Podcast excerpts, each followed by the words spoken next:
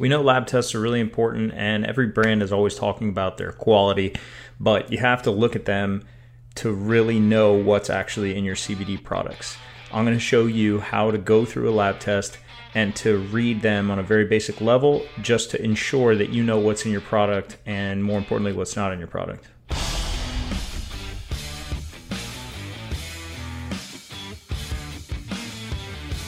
I'm John, I'm the founder of Rescue One CBD, and today we're going to go over reading lab tests step by step.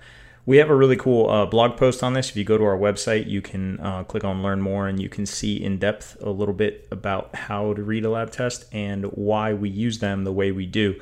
But uh, just to give you a little bit of insight as to what we do for lab testing, the product we start with is grown from hemp uh, in Colorado, and it starts off genetically as a very low THC strain. So that's the most important thing. Once it's grown and harvested, we have to remediate the THC out of it because there's always a really small percentage of THC in hemp. It's of the cannabis genus, and uh, there is always going to be some small amount of THC in there. Our job is to take it out. So we start the lab testing there and we remove the THC and test it during production to make sure that we have 0.000%. Then we test it once more as a batch once it's done. Uh, then we bottle it, and then we test it a third time.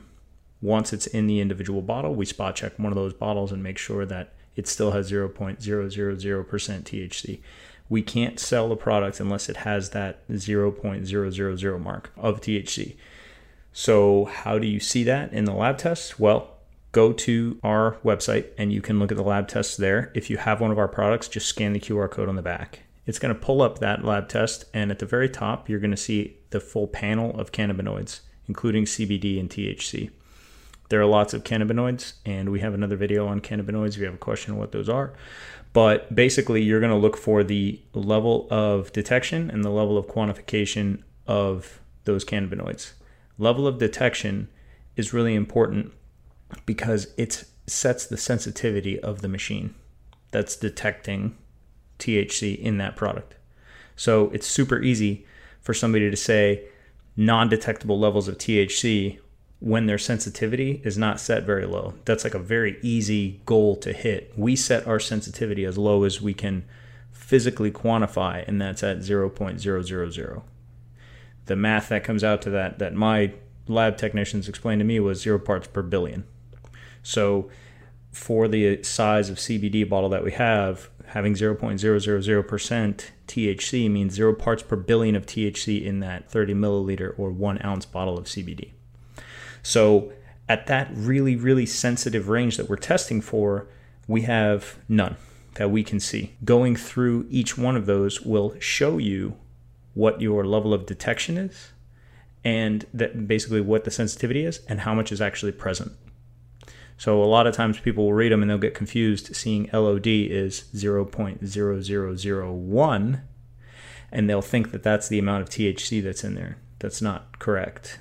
The level of detection is the sensitivity on the machine. Where it says result is what the machine has produced if there are any results. And if it says non detectable, that means there is none at that level of uh, detection. So if somebody sets their level of detection to 0.0, that means there could be 0.01% THC in there. And that could lead to a positive drug test. So we always set it to as low as we possibly can so that you all can know for sure that we have 0.000% THC in there.